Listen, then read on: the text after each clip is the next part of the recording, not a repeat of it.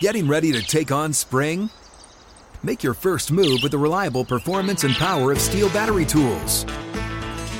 From hedge trimmers and mowers to string trimmers and more, right now you can save $50 on select battery tool sets. Real STIHL. Offer valid on select AK system sets through June 16, 2024. See participating retailer for details. You're a growing business, which means you need every spare hour you can find. That's why the most successful growing businesses are working together in Slack. Slack is where work happens, with all your people, data, and information in one AI powered place. Start a call instantly in huddles and ditch cumbersome calendar invites. Or build an automation with Workflow Builder to take routine tasks off your plate. No coding required. Grow your business in Slack. Visit slack.com to get started.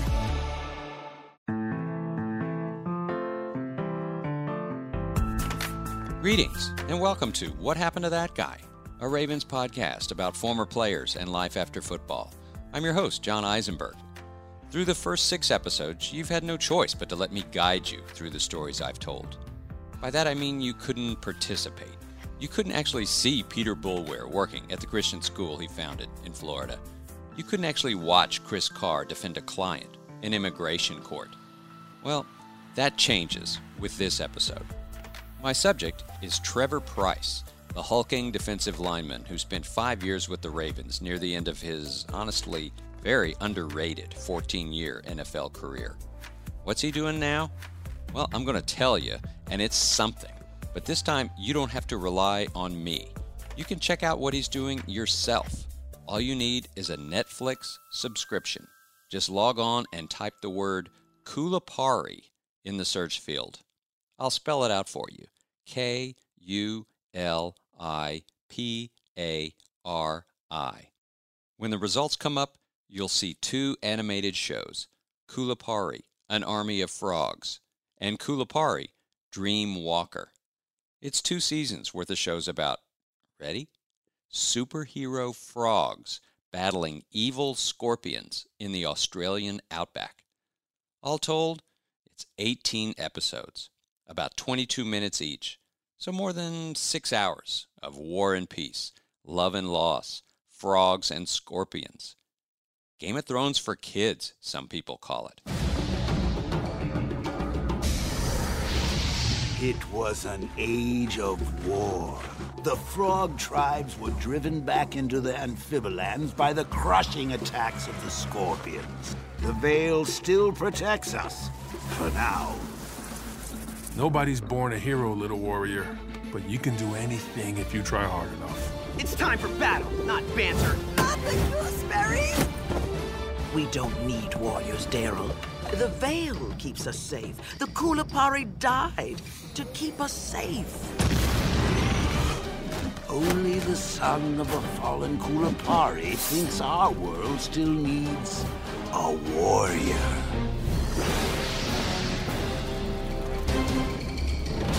This is Trevor Price's life after football. His baby, Kulipari. He dreamed it up. He wrote a trilogy of books. He made the books into a TV show. He sold a TV show to Netflix.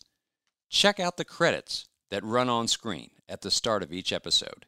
Trevor Price, executive producer. Trevor Price, creator. Yep, it's the same Trevor Price, who played 14 years in the NFL, five with the Ravens, earned two Super Bowl rings, played in four Pro Bowls, piled up 93 and a half career sacks. That's right, 93 and a half. That puts him in the NFL's top 50 all time in sacks.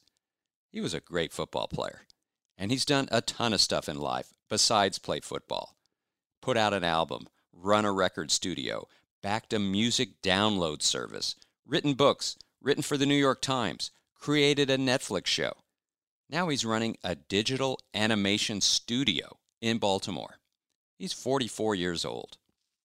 I considered a lot of former Ravens as potential subjects for episodes of this podcast, guys with great stories to tell.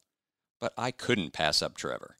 Honestly, this episode should be titled, What Hasn't Happened to That Guy? Trevor laughed at that idea when we spoke recently at the Under Armour Performance Center in Owings Mills. He lives in the Baltimore area with his family. Out of all the former players, there's more than a thousand now, ex Ravens. There's tens of thousands of ex football players. Mhm. Is anyone doing, anyone else doing what you're doing? No, not even. I mean, you are. There's a I lot of lawyers, doctors, whatever. No, lots of that. You know, you know, I'm no firefighter. Wait, what do you mean? You're not. I'm just saying. I'm just, I'm just not, like people are doing more interesting things. You know I mean? yeah. No, I, a mean t- I make intense. a TV show for Netflix. Once Netflix picks it up, Mhm. you you've got broad. You're getting a. I mean, Broad around the world. Around to- the world. had to- we had to deliver it in 22 languages, so it's been seen around the world. Like Japan loves it. Full disclosure, Trevor is no longer doing the show for Netflix, a story we'll get into. He's going down a different road with Kulipari now. As I mentioned, he's opened his own animation studio in Baltimore, OVFX, Outlook Visual Effects, on the campus of MICA, the Maryland Institute College of Art. He also recently opened a motion capture studio. It's a large space where he puts live actors in high tech suits films them against special screens, and turns the human action into animation. Amazing stuff. He's making a full length Kulipari movie, basically as a DIY project, do it yourself, with help from the 20 or so animators he has hired as full time employees in the past year. It's a path that has recast Trevor as a show business entrepreneur. He doesn't live in Hollywood, but he's deeply immersed in the business transacted there the business of studios and agents and ideas and scripts and film and television and animation. Trevor has made the leap from football to that. And he was big time successful in football. And now he's big time successful in show business. He's got serious plans for expanding the animation business in Baltimore. I am saying to people that what we are building is going to start an industry here from concrete that doesn't exist. The best animators that come out of art school are all working at Grubhub, or or they can't afford to go to LA. So what's happening now is Disney and Netflix are coming here. They're not coming to Maryland; they're coming east. Whether or not they stop here is kind of up to me, right? If I can build something big enough, they'll stop. But I know all those people. So that's kind of my goal is to say, well, let me try. Let me see if I can build the same thing that Vancouver has or Toronto has or Australia has or Nigeria is currently building. Nigeria has staked all of their money on animation, the country's money on digital animation. They're saying we have nothing going on, but we have computers and we have people that want to learn. So they're training, and you can look it up, an army of animators. Jeez. Nigeria. And I'm like, well, Nigeria can do it and we can't do it in Maryland? That cut from our conversation gives you an inkling of what it's like to chat with Trevor. You start out talking about animation, you end up talking about government investment in Nigeria. Chad O'Donnell, a Ravens production intern, sat with us while we spoke, checking the recording levels.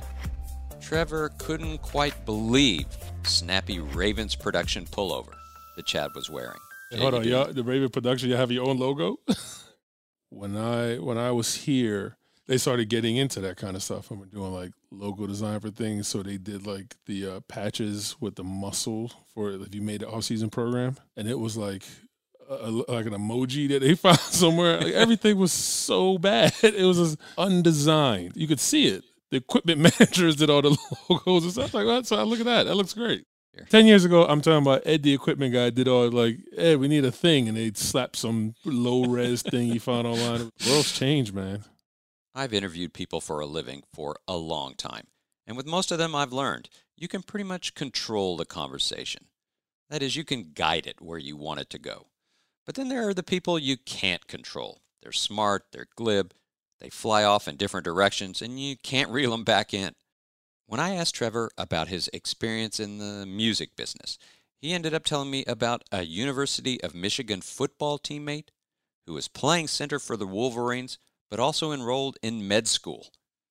Then we were talking about video, and somehow we got onto whether Trevor could play golf well enough to make the senior tour when he turns 50. He's had a million experiences, and he has a million thoughts, a million ideas, and they all come tumbling out in conversation. Sometimes it's almost like a car radio on scan. When I told Ravens president Dick Cass that I was doing a podcast episode on Trevor, Dick said, That is one smart guy right there. And that is high praise, believe me. Turns out they'd spoken on the field before a recent Ravens game. Trevor was born in New York and grew up in Florida, the Orlando area. And when I say he grew up, I mean it literally. He topped out at 6 feet 6 and close to 300 pounds. Yet he was still nimble enough to excel in track as a hurdler. Just a great athlete. His take on his football career is he didn't choose the sport so much as it chose him. The way I felt was if I did not play the game at a very high level, I was wasting the gift I was given natural selection is a real thing. If you don't do it, then they should have selected somebody else. So I knew I had to play. I knew I was going to play at a high level, and it wasn't a question of did I love football or not. That really didn't mean anything. Whether I loved it or not really had nothing to do with the equation. I knew I had to play, and I knew and I knew I was going to play at a high level because I was just different than everybody else. At least in my neighborhood, and I'm from Florida, where a lot of people are like this. He started his college career at Michigan, transferred to Clemson, and turned pro after his junior season. The Denver Broncos took him in the first round of the 1997 draft, a few hours after the Ravens took Peter Boulware. Trevor went number 28 overall, and he was an immediate hit. In 1998, his second season, he had eight and a half sacks, and the Broncos won the Super Bowl. A year later, he had 13 and a half sacks, and the Broncos won another Super Bowl. That year, he made All Pro and began a run of four straight Pro Bowl appearances. Nice early career, huh? Trevor was big, fast, dominant. Fans cheered for him. The sports world marveled at him. But there was another side to him that the public didn't see and knew little about. With me, it was I always had a creative spirit about me. The football was good for natural selection. You know what I mean? So you kind of like you kind of have to do it, but the the creative stuff. Everybody knew I made music and I ran a record company and whatnot. And then I started writing, and you know, storytelling has always been uh, something natural for me. One question I've asked all the former Ravens for this podcast is: At what point in your career did you start thinking about life after football? What you might want to do? If you've listened, you know the answer. Some started thinking about it when they were still playing. Some didn't think about it at all. Trevor is in his own category. He was immersed in the entertainment business long before his football career ended. Being an athlete, when you have an off season, you have a chance. You're wealthy, you know what I mean, and you have a chance to explore every facet of your mind for five to six months. And then you go back to work.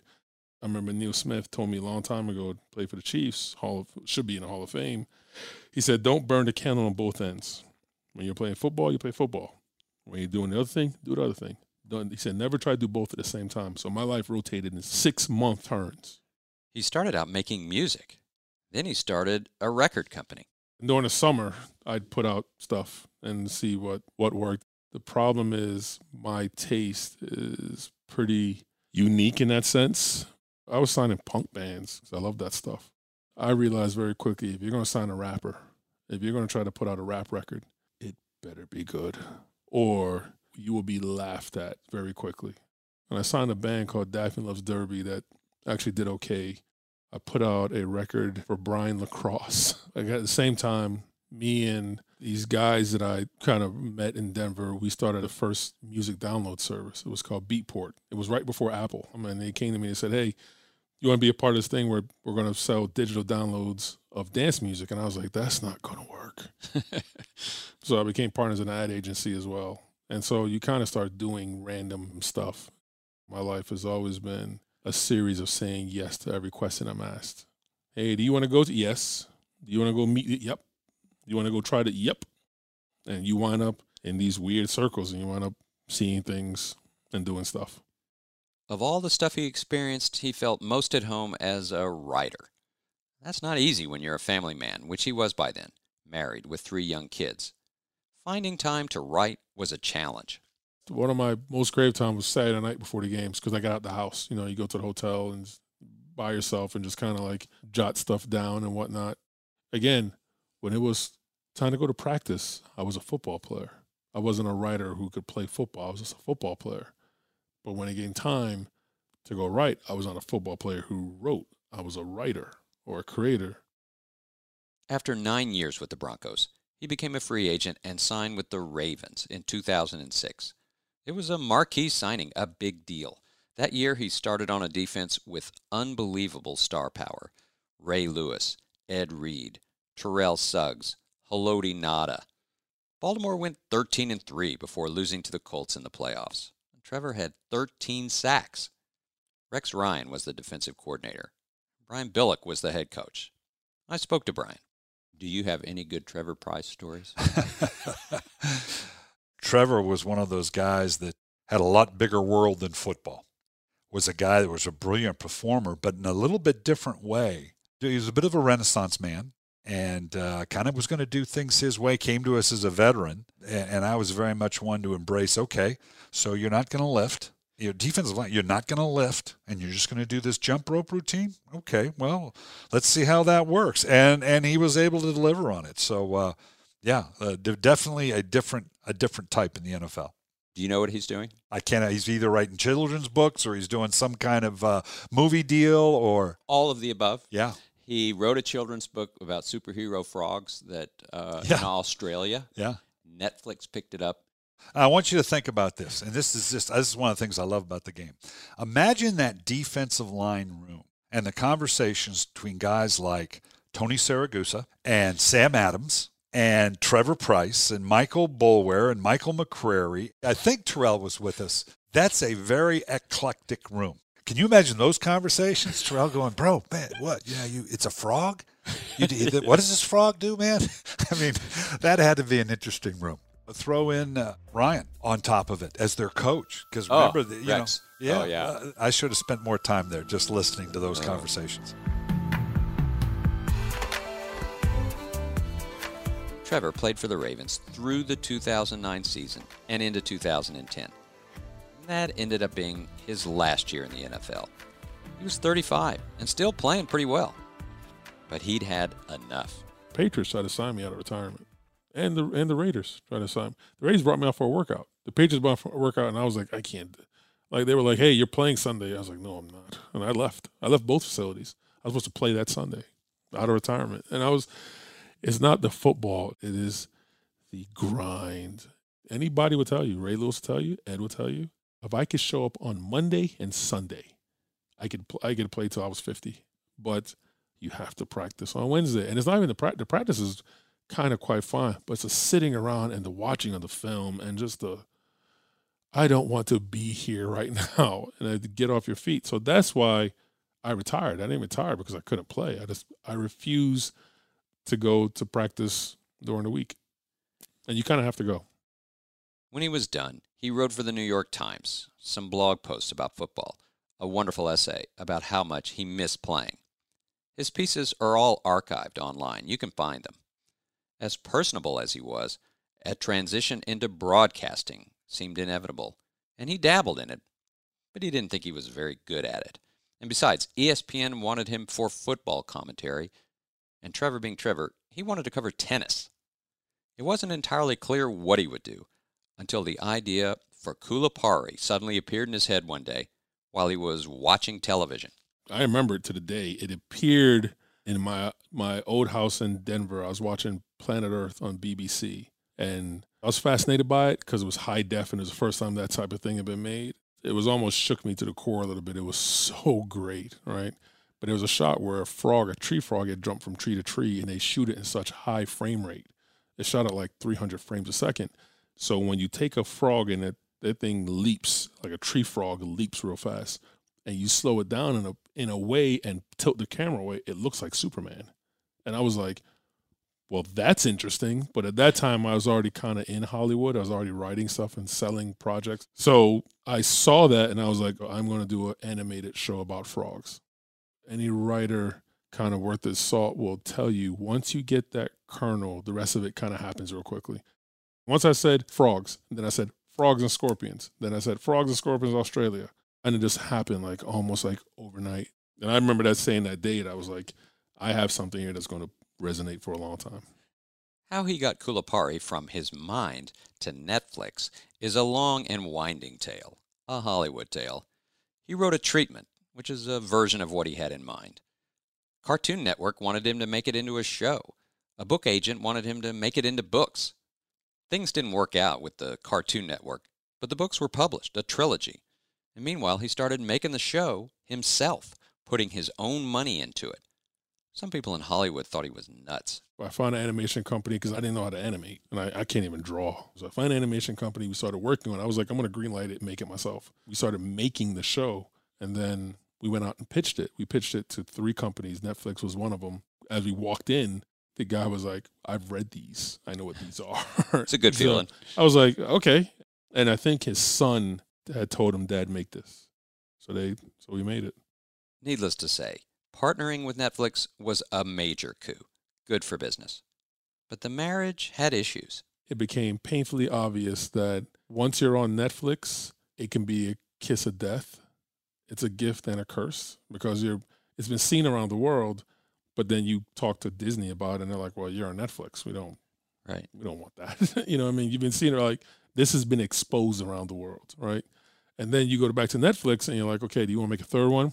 Yes, we'll make a third one, but on our terms. And I'm like, well, that's not a thing, right? What are my terms? So I decided to start my own animation studio because you wind up not really controlling it. Even though I wrote the scripts and I, I approve everything, you ship it all to Canada. And then the Canadian animation company sends you back. So you, you wind up getting what you get. And you're just like, if I was standing there, this wouldn't look like this. the second season is really good. It's really better than the first, I think, because it has more of my sense of violence in it. Not violence, but my sense of dread. Like the Game of Thrones thing, I don't watch Game of Thrones, but a lot of people when, fir- when the first season came out, they called it Game of Thrones for kids because I do things to characters that you're not supposed to do in a cartoon. And people are like, how would you? That's one of our favorite characters. I'm like, well, I'll make up another one. You know what I mean? So I decided to do it myself. The other thing I decided to do was I was going to direct because I didn't direct any of the, the animated episodes on Netflix. I didn't direct them all because I was not in LA while they were being made. I was here. I was writing it and sending it back instead of being there in the studio every day and saying, no, move that character here, do that. I decided I was going to direct the live action reboot. So we opened up a performance capture studio, a motion capture studio on Falls Road. And I'm directing now actors wearing motion capture suits that we slap onto the frogs, and now the frogs move as people. Th- So that's It is rocket science, that is rocket science. very much so. The Kulipari movie will be out in 2021. And as Trevor explained to me, what's special about doing it this way is he owns not only the Kulipari franchise, but also the process by which the movie is being made. He has control. And he's doing big things with that control. My original intention was to capture the actors here, their bodies, and then replace their voices with Hollywood actors. So, like Mark Hamill, Luke Skywalker's in Kulipari. He did four voices in both seasons. But the local actors were so good, like theater actors were so good, I'm not replacing them. So, I'm casting a movie, a worldwide feature film. I'm shooting it with local DMV actors and actresses.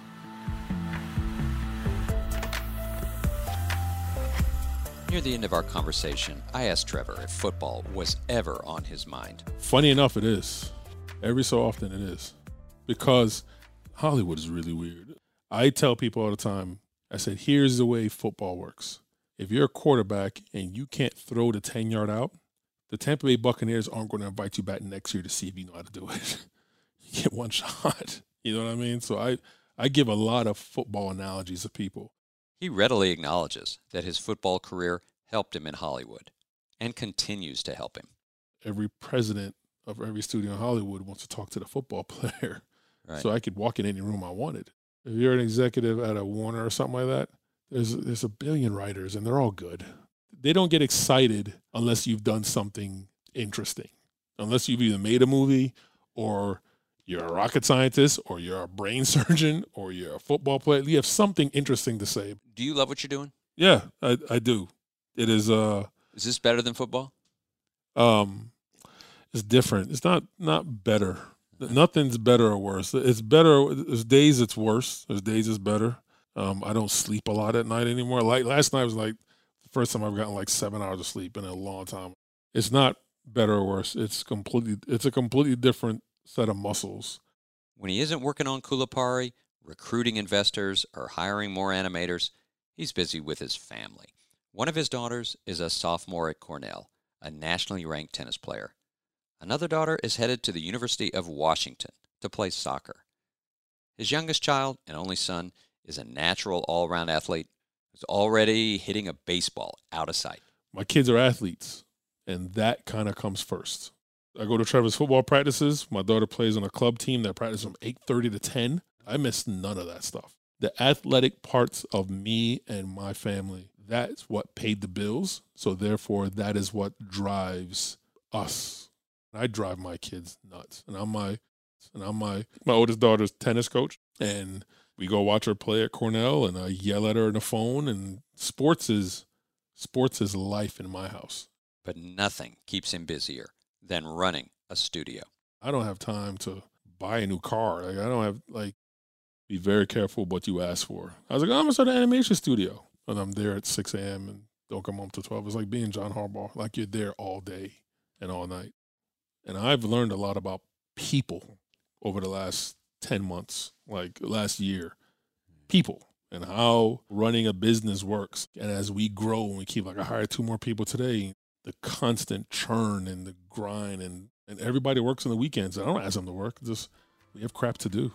I'm trying to make a good example for everybody. I'm kind of like everybody's uncle. And I'm like, look, I'm an old man with gray in my beard. I know what I'm talking about. You know what I mean? So doesn't always work around here. Doesn't really. Or you could say, I made a TV show. Have you? Trevor is a very busy guy. I'd like to thank him for coming to the castle to speak to me. You can find out more about his career at baltimoreravens.com slash what happened to that guy. The final episode of this first season of the podcast will drop in two weeks. The subject is Tom Zbikowski. He's had some struggles after football. I don't want to give everything away, but we had a raw and honest conversation. And he's back in the boxing ring now. Anyway, I hope you'll listen. This podcast and The Lounge, the excellent weekly podcast from my colleagues Ryan Mink and Garrett Downing, are part of the Baltimore Ravens Podcast Network. You can search for that wherever you get your podcasts Baltimore Ravens Podcast Network, and everything comes up. This is John Eisenberg.